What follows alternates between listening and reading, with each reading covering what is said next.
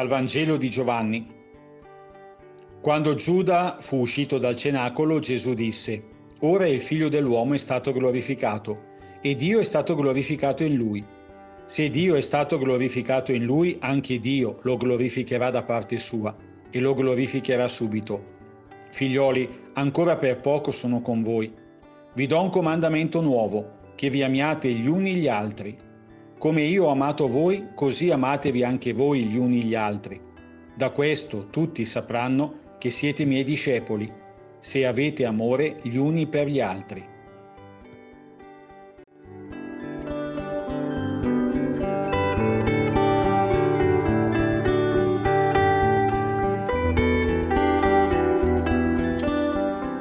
Questo passo del Vangelo, che precede l'epilogo del percorso terreno di Gesù, apre con un'affermazione che lascia sbalorditi.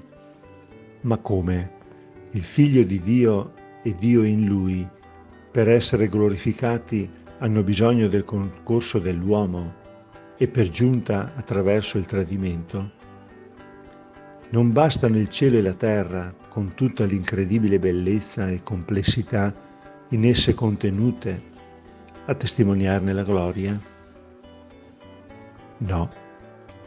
Anche la natura, infatti, come l'uomo, pur nel suo splendore, continua ad avere la sua trama attraversata da tanto dolore e tante lacrime, mentre attende con impazienza la rivelazione dei figli di Dio. Ci vuole altro. Deve risuonare nei cieli la rivoluzione, quella vera, dove l'amore compie tutto il percorso della gratuità fino a spingersi ad abbracciare l'assurdo, il tradimento a morte dell'amico, accettato, accolto, abbracciato, bevuto fino all'ultimo sorso. E benché il perché continui a riecheggiare dolorosamente nella storia dell'uomo, ecco il raggio di luce venuto ad aprire la porta alla speranza. Quanto è terribilmente semplice, mio Dio, quel come.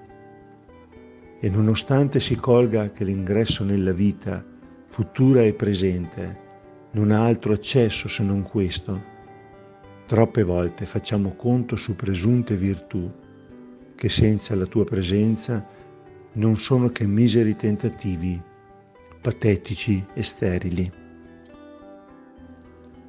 Oggi vorrei fermarmi a guardare i miei ripetuti tradimenti, affinché, sentendomi un perdonato quale sono, possa a mia volta essere in Lui portatore di perdono.